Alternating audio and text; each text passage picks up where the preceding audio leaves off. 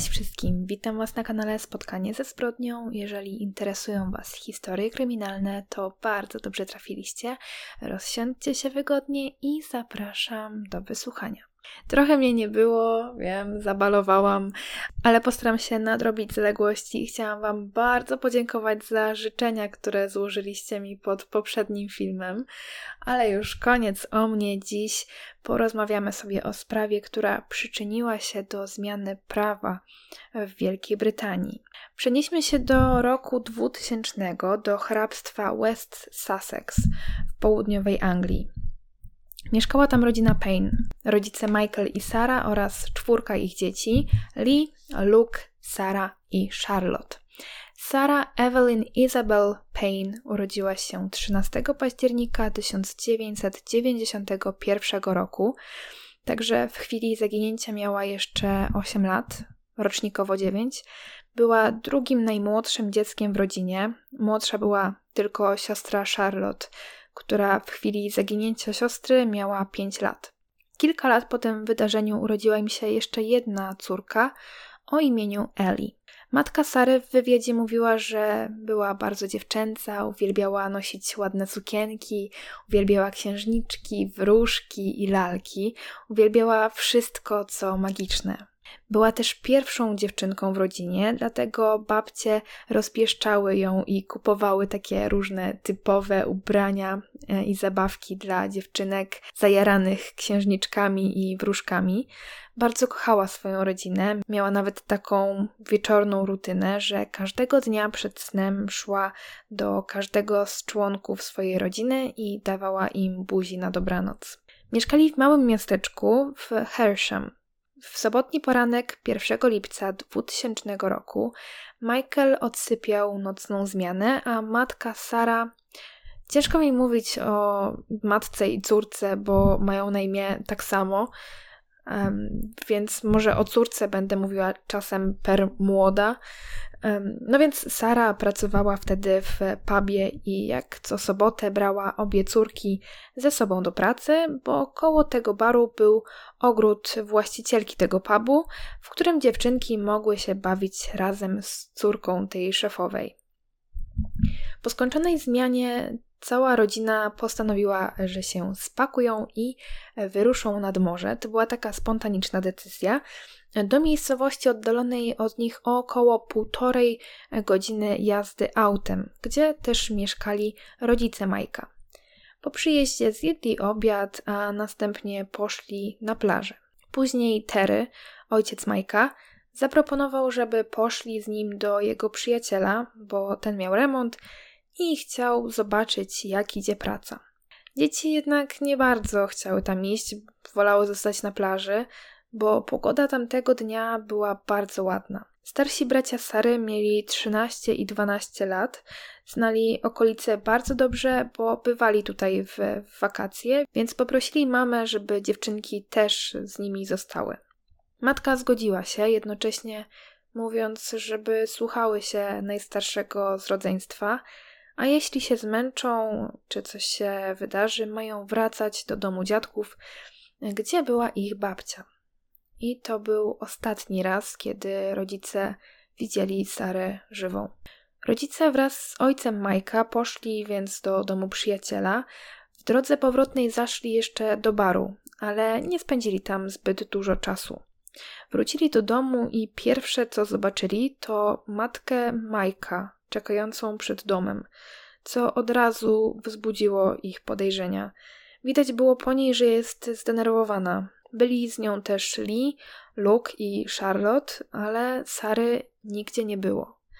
Babcia zapytała, czy może nie widzieli Sary w drodze do domu, no ale jak się domyślacie, oni też nigdzie jej nie widzieli.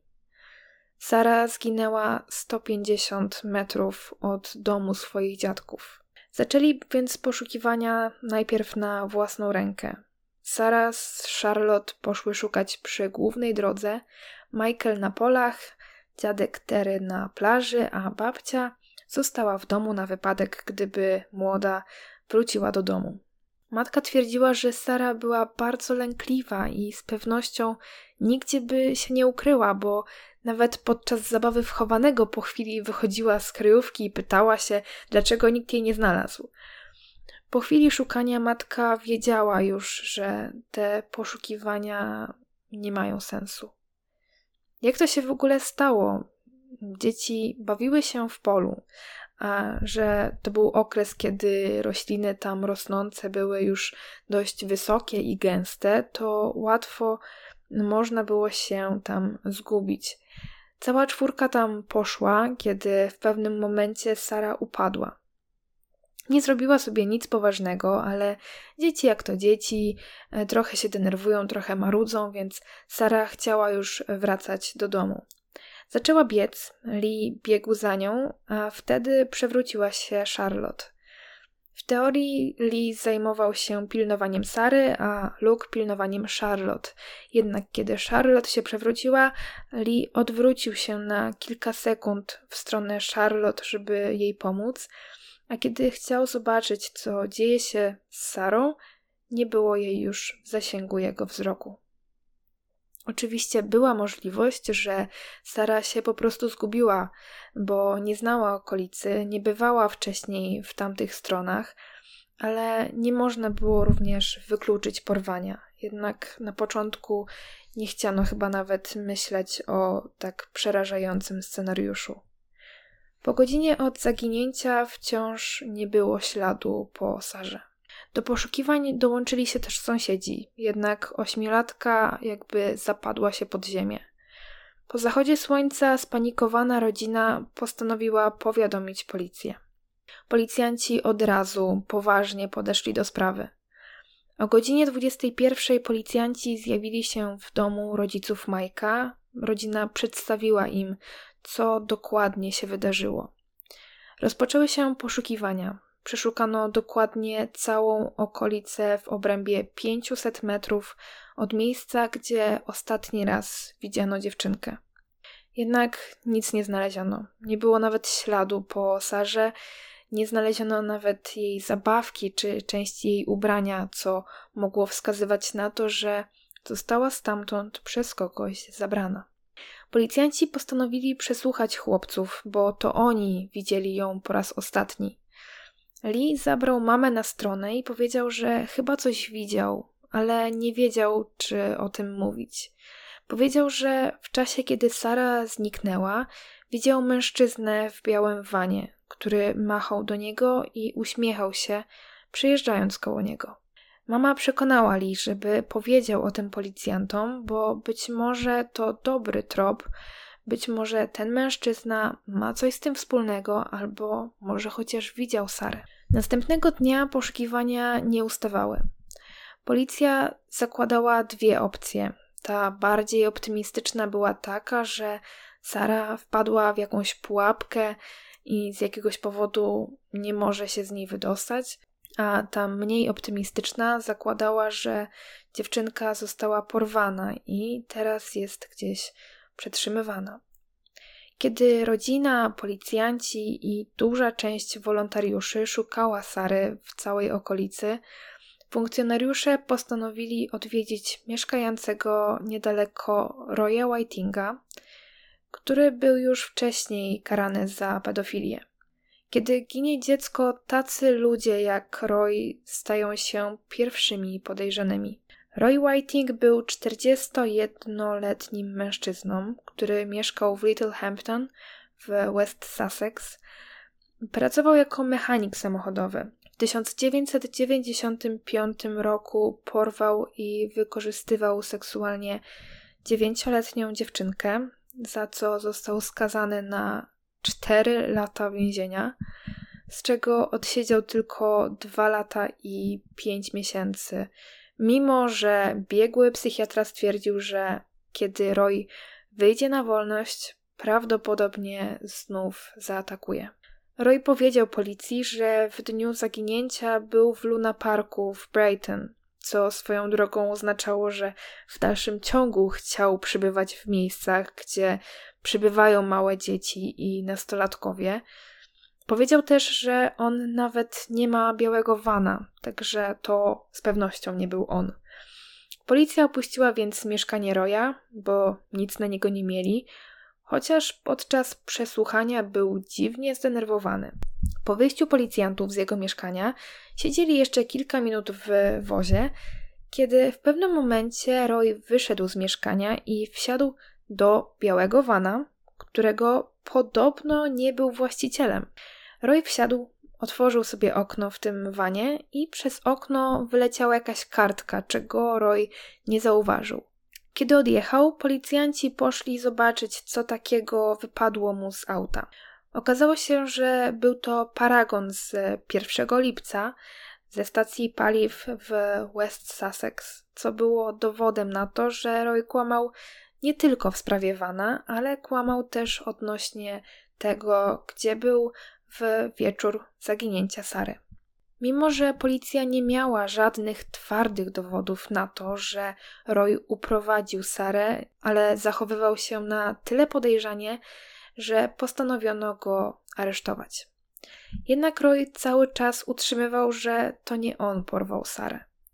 Musieli więc go wypuścić, ale od tamtej pory postanowiono monitorować jego działania cały czas. W międzyczasie, dwa lub trzy dni po zaginięciu, Michael i Sara wystąpili w mediach, żeby nagłośnić tę sprawę, żeby młoda jak najszybciej się odnalazła. Po konferencji otrzymano setki telefonów, że gdzieś widziano Sarę, ale żadne z tych zgłoszeń nie zostało potwierdzone. Od tamtej pierwszej konferencji rodzice Sary praktycznie codziennie udzielali wywiadów, występowali w konferencjach prasowych, żeby mieszkańcy nie zapomnieli o zaginięciu dziewczynki. Cały czas mieli nadzieję, że ich córeczka się znajdzie. To były poszukiwania na bardzo dużą skalę. Brało w nich udział około 500 policjantów, setki ochotników, nurkowie, a śmigłowiec wojskowy latał nad okolicą w poszukiwaniu Sary. Ze śmigłowca zrobiono zdjęcia, które później analizowano, szukając miejsc, w których były ślady po niedawnym kopaniu ziemi. Po 17 dniach od zaginięcia Sary, rodzina Payne dostała informację, którą z pewnością żaden rodzic nie chciałby usłyszeć. Ich najgorsze przypuszczenia okazały się prawdą. Ciało Sary zostało znalezione 25 km od miejsca, gdzie była widziana po raz ostatni. 17 lipca farmer natknął się na płytki grób, częściowo zniszczony przez zwierzęta, a w nim ciało dziewczynki. Oczywiście na początku policja nie miała stuprocentowej pewności, że to było ciało Sary, ale badania DNA nie pozostawiły już wątpliwości. Okazało się, że Sara została zabita i pochowana tego samego dnia, którego zniknęła. Sekcja wykazała, że przyczyną śmierci było uduszenie. Ciężko było im też stwierdzić szczegółowo, co się stało, bo po ponad dwóch tygodniach ciało było już w stanie rozkładu. Ponadto było też narażone na czynniki atmosferyczne. Sekcja wykazała też, że Sara nie została wykorzystana seksualnie, chociaż niestety można domyślać się, że przestępstwo miało podłoże seksualne, tylko nie przez penetrację, bo została znaleziona naga. Teraz śledztwo z zaginięcia przerodziło się w sprawę morderstwa. Pewna kobieta z okolicy zadzwoniła na policję, mówiąc, że widziała dziecięcy but. Widziała go przy drodze kilka dni wcześniej, a osiem dni po tym, jak zobaczyła go po raz pierwszy, znów przejeżdżała koło tego miejsca, a but wciąż tam był. Na szczęście kobieta go nie ruszała, więc policjanci mieli nowy trop w sprawie. Pokazano tego buta rodzicom Sary i oni potwierdzili, że faktycznie but należał do Sary. 23 lipca Roy Whiting znów zwrócił uwagę policji, bo ukradł auto w czasie, kiedy wciąż był obserwowany przez funkcjonariuszy. Kiedy policja zaczęła ścigać mężczyznę, ten zaczął uciekać, po drodze taranując radiowóz. Finalnie Roy został aresztowany. Policja postanowiła przeszukać Vana należącego do Roya, którego, jak się okazało, kupił kilka dni przed porwaniem Sary. I oprócz jakichś ubrań znaleźli też nieco bardziej niepokojące przedmioty, takie jak oliwka dla niemowląt, łopata czy nóż. Roy najwidoczniej wcześniej zabezpieczył się przed przeszukaniem jego wozu i dokładnie go wyczyścił, żeby policja nie mogła znaleźć dowodów w postaci DNA Sary, ale na szczęście nie udało mu się wyczyścić wszystkich śladów. Na jednym z jego ubrań znaleziono blond włos. Badania wykazały, że to wysoce prawdopodobne, że był to włos należący do Sary. Mówię wysoce prawdopodobne, bo to była szansa, nie wiem, jeden na milion, że włos nie należał do niej. Ponadto na rzepie buta, który znaleziono przy drodze, znaleziono również włókna pasujące do włókien z bluzy, którą znaleziono w wanie Roya. Na ciele Sary również znaleziono różne włókna. Część z nich pasowała do obicia z auta Roya, a część do bluzy, którą znaleziono w jego aucie. I tak 6 sierpnia Roy Whiting został aresztowany, jeszcze siedząc w areszcie za kradzież auta, został aresztowany za porwanie i morderstwo Sary Payne. Oczywiście Roy cały czas wszystkiemu zaprzeczał. Jego proces rozpoczął się w listopadzie 2001 roku. Prokuratura przedstawiła wszystkie dowody na winę Roya, które udało się zebrać. Te dowody, mimo ciągłym zaprzeczeniom Roya, wystarczyły, żeby 12 grudnia 2001 roku sąd uznał go winnym zarzucanych mu czynów i skazał go na dożywotnie pozbawienie wolności, przy czym do zwolnienia warunkowego będzie się kwalifikować w 2041 roku, ale miejmy nadzieję, że już nigdy nie opuści murów więzienia. W 2041 miałby jakieś 82 lata, z tego co pamiętam. Sąd zwrócił się też do Roya, mówiąc, że ten do końca życia będzie zagrożeniem dla małych dzieci i dla ich rodzin. Przestępcy, którzy wykorzystują małe dzieci, raczej nie mają łatwo w więzieniu i tak też było w przypadku Roya. W 2002 roku został zaatakowany brzytwą. Było to dość poważne uszkodzenie ciała. Obecnie ma dość pokaźną pamiątkę na policzku po tym wydarzeniu. Kolejny atak miał miejsce w 2011 roku, kiedy to inny więzień zaatakował go nożem w oko, a w 2018 roku został dźgnięty nożem przez dwóch kolegów z celi, przez co wylądował w szpitalu, ale stety, niestety przeżył ten atak. Takim pozytywnym akcentem tej całej sprawy było to, że rodzice Sary nie chcieli, żeby śmierć ich córki poszła na marne. Sara zaczęła się interesować prawem odnośnie przestępców seksualnych, bo owszem, Roy został skazany, został wpisany do rejestru e, za pierwszym razem, kiedy popełnił te przestępstwo, ale to dla rodziny Payne było za mało. Zaczerpnęła inspiracji ze Stanów Zjednoczonych, gdzie wprowadzono prawo Megan, po tym jak przestępca seksualny zwabił siedmioletnią Megan do swojego mieszkania, gdzie wykorzystał ją seksualnie, a następnie zabił. Sara bardzo chciała, żeby prawo się zmieniło również w Wielkiej Brytanii. Domagała się ograniczonych praw dla przestępców seksualnych wykorzystujących małe dzieci, bo po odbyciu kary tacy ludzie wciąż mogą czaić się gdzieś pod szkołą czy na placu zabaw, a policjant nie może nakazać takiemu człowiekowi, żeby nie przebywał w takich miejscach. Sara domagała się głównie tego, żeby rodzice dzieci byli informowani o tym, że w okolicy mieszka zwolniony z więzienia pedofil. Według Sary i nie tylko oczywiście, tacy ludzie nie mogą po wyjściu z więzienia pozostać anonimowi. Przy pomocy jednej z gazet Sara rozpoczęła kampanię promującą wprowadzenie nowego prawa i na szczęście się to udało. To prawo nazwano oczywiście prawem Sary. Teraz rodzice mają prawo skontaktować się z policją i zapytać, czy w ich okolicy mieszka były przestępca seksualny, czy ktoś, kto ma kontakt z ich dzieckiem, ma na swoim koncie jakiekolwiek wyroki karne. Pod koniec 2003 roku Sara i Michael doczekali się piątego dziecka imieniem Ellie. Niestety kilka miesięcy przed jej narodzinami postanowili, że lepiej będzie dla nich, jeżeli się rozstaną. Niestety Michael wpadł w chorobę alkoholową po tych traumatycznych wydarzeniach.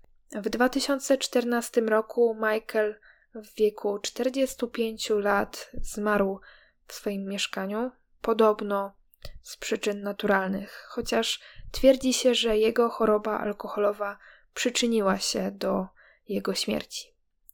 Sara oprócz walki o zmianę prawa również miała problemy zdrowotne.